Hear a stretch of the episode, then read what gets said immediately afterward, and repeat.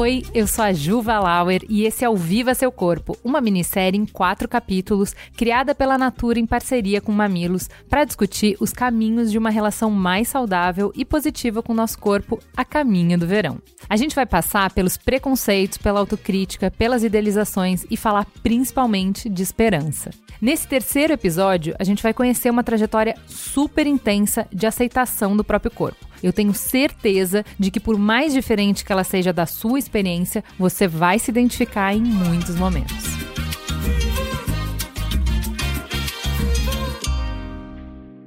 O que é perfeito? A garota sarada da praia é? E a Uber Model? E aquela amiga que tem cabelo de comercial de shampoo? A verdade é que eu aposto que nenhuma delas se acha perfeita. E nessa busca pela perfeição inatingível, elas, assim como nós, adiam planos, se frustram, passam fome e às vezes até adoecem. Ah, mas é só por um tempo, a gente pensa. Quando eu chegar no corpo que quero, vai ser diferente. Hoje, a gente vai conversar sobre o que acontece quando o corpo vira o centro de tudo e acaba ficando mais importante até do que a própria vida. Quem está nesse papo é a Miriam Botan, uma mulher que passou quase duas décadas como refém do próprio corpo, lutando uma batalha impossível de ganhar, que tirou dela coisas que a gente nem imagina. Ela é um bom exemplo de pessoa que conseguiu chegar ao que muitas de nós chamam de corpo perfeito. Vamos ver onde deu? Finca fundo esse guarda-sol na areia que hoje vai ventar forte na nossa praia.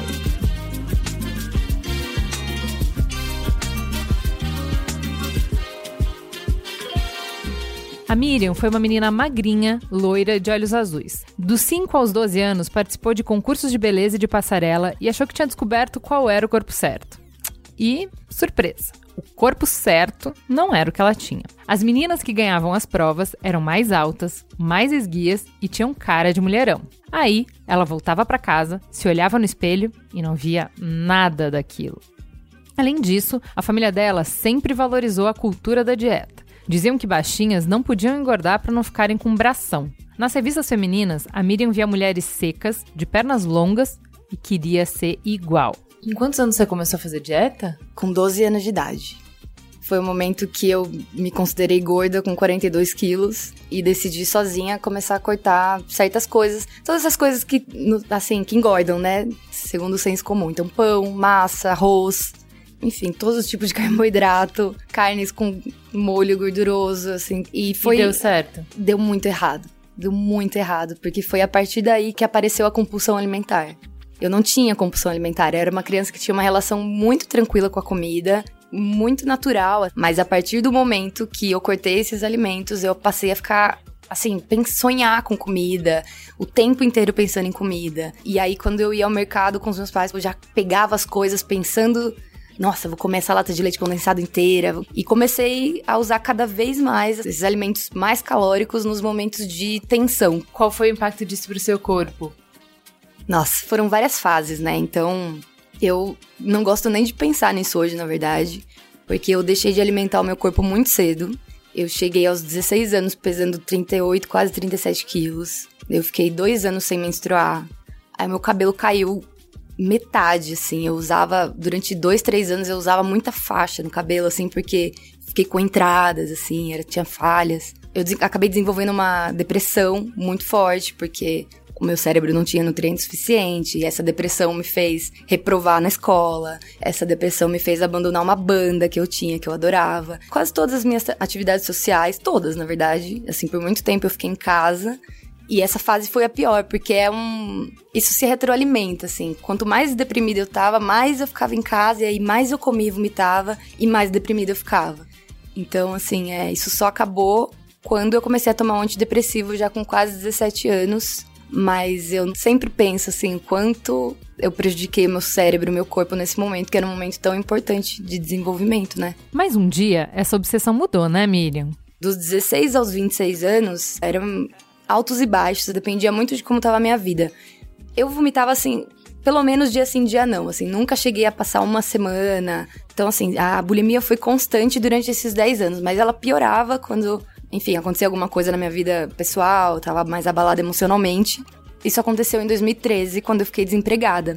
Eu tava num trabalho muito legal, era a primeira vez que eu estava me dedicando a uma coisa que eu achava importante, porque toda a minha adolescência e o começo da minha vida adulta foram sequestrados pela questão do corpo e da comida. Eu pulava de trabalho em trabalho, não, não, ficava nunca em lugar nenhum, não conseguia terminar projetos, não conseguia ter objetivos, enfim, entrava e saía da depressão. Esse trabalho foi uma transformação na minha vida e aí acabou o contrato. E aí, quando acabou o contrato, eu tinha acabado de começar a morar com meu namorado, então a gente mudou de casa, dividimos as contas, dividimos tudo e eu fiquei desempregada. E justamente por causa da questão do corpo e da comida, de todas as compulsões e de todas as questões que estavam envolvidas aí, eu nunca consegui cuidar bem do meu dinheiro. Então, quando eu fiquei desempregada, eu não tinha mais salário, eu não tinha dinheiro. Pelo contrário, eu comecei a fazer dívidas para poder manter, tentar pagar as contas com ele. Aí fui ficando cada vez mais tensa, que não conseguia dar conta das coisas. E aí eu voltei para um lugar muito escuro que era quase a minha rotina aos 16 anos, assim. Então ele ia trabalhar, eu ficava em casa, eu ficava comendo, vomitando o dia inteiro. E além disso, eu comecei a beber, né? Então eu comecei à noite tomando uma tacinha de vinho aqui, outra ali. Isso foi aumentando, foi aumentando. Quando chegou em outubro, eu já tava bebendo assim shot de bebida muito forte para poder sair, para poder, sabe, já tava com uma fobia social assim, num nível já bem preocupante. Então, quando chegou nesse momento, na verdade, eu busquei ajuda mais pela questão do álcool até. E aí eu comecei a fazer análise. A análise me ajudou a começar a entender muita coisa, mas ainda faltava muito, né? Então, logo depois da análise, o que eu fiz foi buscar uma ajuda de um nutricionista, porque eu sentia que eu tava muito fraca, assim, meu corpo. Eu não conseguia caminhar muito. Todos esses anos de restrição tinham feito com que o meu corpo consumisse quase toda a minha massa muscular. Eu ainda não fazia a mínima ideia da linha, né, que hoje se fala mais, que é, que é a linha que a gente trabalha transtorno alimentar, que é a nutrição comportamental, que considera os aspectos sociais, que considera os aspectos emocionais da nossa relação com a comida. Então eu acabei numa nutricionista esportiva que era o que no, no, momento eu encontrei como o mais próximo de uma nutrição que queria cuidar da saúde né? Em vez de só me emagrecer, porque durante toda a minha adolescência, inclusive em clínicas de recuperação de transtorno alimentar, eu encontrei muitos nutricionistas para quem eu contava a minha história durante uma hora e a pessoa pegava um cardápio pronto assim, então, ah, então, agora você vai comer isso ignorava tudo que eu tinha dito sobre não ter a mínima ideia de como ter uma relação boa com a comida, né? Eu tinha medo da comida, eu tinha morria de medo de comer arroz. E aí eu conheci essa profissional que me ajudou muito porque ela me explicou o que estava acontecendo com o meu corpo, ela me explicou que meu corpo tinha se consumido nesse processo. A verdade é que mais do que estar tá preocupada com a saúde, Miriam estava preocupada com flacidez. Ela já estava com 26 anos e vomitava desde os 13. Nesse período, o corpo tinha mudado, se tornado adulto, acumulado um pouco de gordura e perdido estrutura muscular. A nutricionista explicou que para voltar a ter músculo, saúde e resistência, ela ia ter que fazer musculação, mas para aguentar a musculação, tinha que alimentar o corpo. E ela resolveu tentar. Estava cheia daquela rotina, tinha desaprendido a comer e precisava reaprender a ter vida. Aí, ela começou a ir para academia e com a dieta da nutricionista foi vendo que tinha energia para treinar. Com o tempo, o corpo foi mudando, os músculos começaram a se desenhar e a gordura localizada foi desaparecendo. E ela, óbvio, achou lindo. Fui perdendo o medo da comida aos poucos, então eu comia 10 colheres de arroz na janta, que era uma coisa assim que. nem jantar eu jantava, assim, eu não, eu não comia depois das 7. Era uma coisa que era proibida, assim, desde a adolescência. Então, eu fui ficando muito empolgada com essa transformação. E muito feliz, porque realmente me fez me reconectar com o meu corpo de outra forma, assim, né? Então, descobri que ele tinha potência, descobri que ele era capaz, descobri que ele aguentava ficar com a comida ali. Tudo isso foi um processo muito bonito, assim. Eu tinha muita energia, eu acordava, assim, de vir de uma rotina de acordar às 10 da manhã me arrastando, deprimida, sem vontade de fazer nada, eu comecei a dormir a noite inteira e acordar às 8 da manhã com muita energia, né? Assim, com muita vontade de fazer as coisas. Voltou aquela vontade de viver. Mas, como ainda nesse momento ainda estava bem longe essa coisa de me entender com o meu corpo e entender que eu não precisava daquele ideal, que eu não precisava chegar naquele lugar. Aos pouquinhos eu fui restringindo cada vez mais essa alimentação. Então, assim, eu perdi o medo da comida, eu comia de 3 em 3 horas, mas comecei a cortar o açúcar, ah, se eu vou ganhar músculo e não vou ganhar gordura se eu não comer açúcar, por que eu vou comer açúcar? Então, cortei o açúcar, cortei o sal, cortei a gordura e fui fazendo as coisas cada vez mais limpo, né? Essa expressão de alimentação limpa. Era minha alimentação era toda limpa. Comida de verdade, hashtag comida de verdade. pra... Sessão de novo. Total. Se eu nunca tivesse chegado nesse corpo que a vida toda eu achei que eu queria, talvez eu nunca entendesse que esse corpo não resolve problemas. Então, esse processo foi incrível, eu me senti, nossa, agora eu tô chegando lá, tô chegando lá.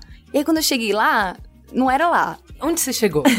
Por exemplo, ganhei quase 6 quilos de, de músculo e fui pra 14% de gordura corporal. Fiquei com barriga tanquinho. Você ficou com o braço fininho? Fiquei com braço fininho e musculoso na medida, né? Eu acordava, tirava foto na frente do espelho, tirava foto na hora do almoço, tirava foto à tarde, tirava foto à noite. Naquela época, todo meu rolo assim na câmera é só foto minha no espelho conferindo para ver se o tanquinho ainda tava lá. Beleza. Só que o centro da vida acabou virando corpo de novo. O corpo e a comida, né? Assim, corpo barra comida, porque essa relação de amor e ódio com a comida nunca ia embora. Ah, mas agora eu tenho que ganhar mais músculo, então. Agora eu tenho que perder mais gordura. Nunca cheguei no momento que eu falei, tá bom. Sem contar que perder aquela gordura trouxe problemas que eu não imaginava. Então, assim, meu peito sumiu. Aí agora, então, preciso pôr silicone. Comecei, nem tinha dinheiro, tinha um monte de dívida ainda e já tava me programando para guardar para pôr o silicone. Meu rosto tinha ficado muito magro. Ah, não, agora acho que eu preciso fazer um preenchimento. Então, eu comecei a perceber aos poucos que em vez de diminuir, né, assim, os problemas com o corpo, aumentava. E em paralelo a isso. Enxugar gelo, né? Exatamente. Exatamente não chegar nunca, assim, porque tem o seu cabelo, o seu cabelo não vai estar tá bom de alguma forma. Hoje em dia, a gente fala de tudo, né? A gente tem até a estética perfeita para sua vagina. Então, assim, é uma coisa que nunca vai ter fim. Quanto mais o corpo melhorava, né, entre aspas, mais eu me comparava com as outras mulheres por pedaços. Então, assim, eu gosto da minha coxa, beleza, a minha coxa tá melhorando, mas aquela coxa é melhor. Então eu queria aquela coxa daquele jeito, mas eu queria aquele peito, mas eu queria aquela barriga. Então eu já não tava mais falando de mim. Eu tava pegando pedaço das outras pessoas e esperando que os pedaços do meu corpo chegassem a ser parecidos com aqueles pedaços, assim. E qual foi o momento de você ter o eureka de falar: Cara, esse jogo tá viciado, eu nunca vou ganhar, eu quero jogar outro. esse momento veio numa viagem que eu fiz com meu namorado. A gente foi para Cuba e aí a gente tava mochilando e aí tinha que economizar, né? E o meu corpo consumia muito dinheiro. Então, assim, pra gente conseguir guardar uma grana, de vez em quando ia ter que comer uma pizza, comer um sanduíche. E eu ficava muito brava. Eu já vinha percebendo desde antes, na verdade, assim, a gente tava brigando porque se ele colocasse manteiga na carne, eu ficava brava com ele. Qualquer Ele podia fazer um puta jantar para mim, assim. Se tivesse gordura, eu visse gordura e falar, nossa, não acredito, mas você fez isso. Então nessa viagem isso aconteceu.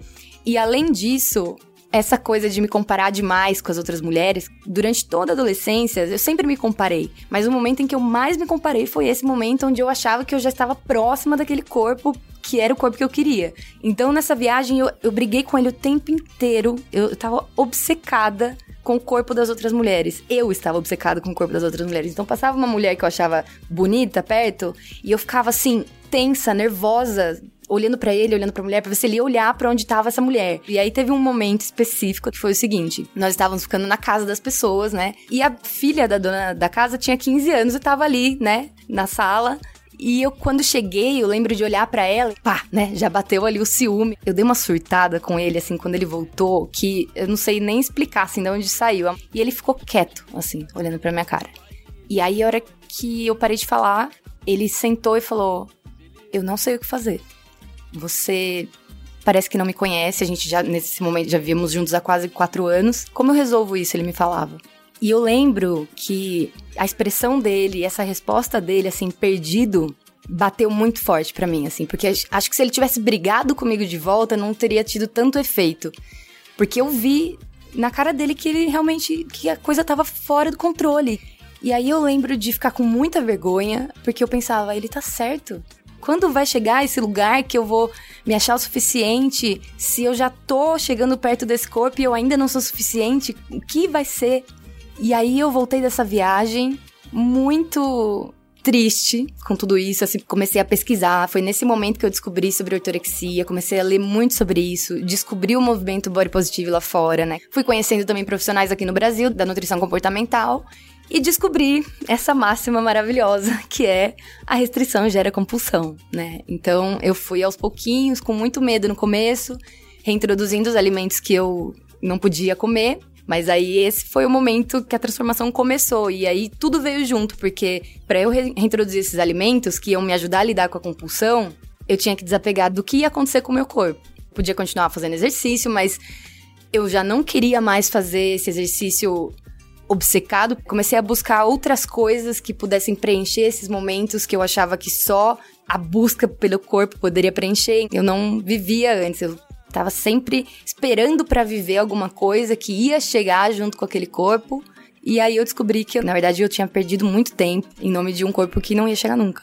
E como é que é a sua relação com o corpo hoje? No começo foi uma coisa muito de me abraçar mesmo, assim. Eu chorava muitas vezes quando eu pensava em tudo que eu tinha feito e por que, que eu tinha feito e como eu tinha ficado sequestrada em vários sentidos, assim, né? Então, as relações ficavam sequestradas porque tava sempre ali o ódio e o ciúme, a insegurança. Nunca vinha de um lugar de, carinho mesmo, de tranquilidade, né? De como deve ser uma relação com outra pessoa, que já é difícil, né? Hoje em dia, meu corpo não é só meu corpo. Ele é um sobrevivente, assim. Comigo dentro, a vida inteira para mim. Eu era uma coisa, meu corpo era outra. Esse corpo que não fica do jeito que eu quero, esse corpo que raiva, sabe? E hoje não. Hoje eu consigo olhar para esse corpo e falar, cara, valeu. Ainda bem que você ficou vivo, porque durante todos esses 10 anos eu fiquei, Ju, a um passo de ter uma parada cardíaca, porque eu tinha um desequilíbrio de minerais, eu tomava muito laxante, muito diurético. Eu cheguei a tomar quase uma cartela de diurético de uma vez e fiquei em observação no hospital 24 horas pelo risco de parada cardíaca. Então, assim, é, esse corpo aguentou demais, cara. O que pode uma mulher que se sente segura no corpo que ela tem nossa, uma mulher que se sente segura no corpo que ela tem, ela pode mudar o mundo. Porque a força que a gente tem, a gente só descobre mesmo na hora que a gente perde essa vergonha de ser a gente. Porque você não consegue falar o que você pensa se você tá com vergonha de você. Com a experiência que eu tive ali no Instagram, que foi começar a expor as minhas maiores vulnerabilidades e me conectar com tanta gente, para mim é muito sintomático, assim, de o quanto a gente tá desesperada para parar de sentir vergonha da gente e fazer alguma coisa, viver, sabe? Ser feliz. E isso, né? Além de mudar o mundo, uma mulher que ama o próprio corpo e tá segura pode ser feliz, né? né? Principalmente.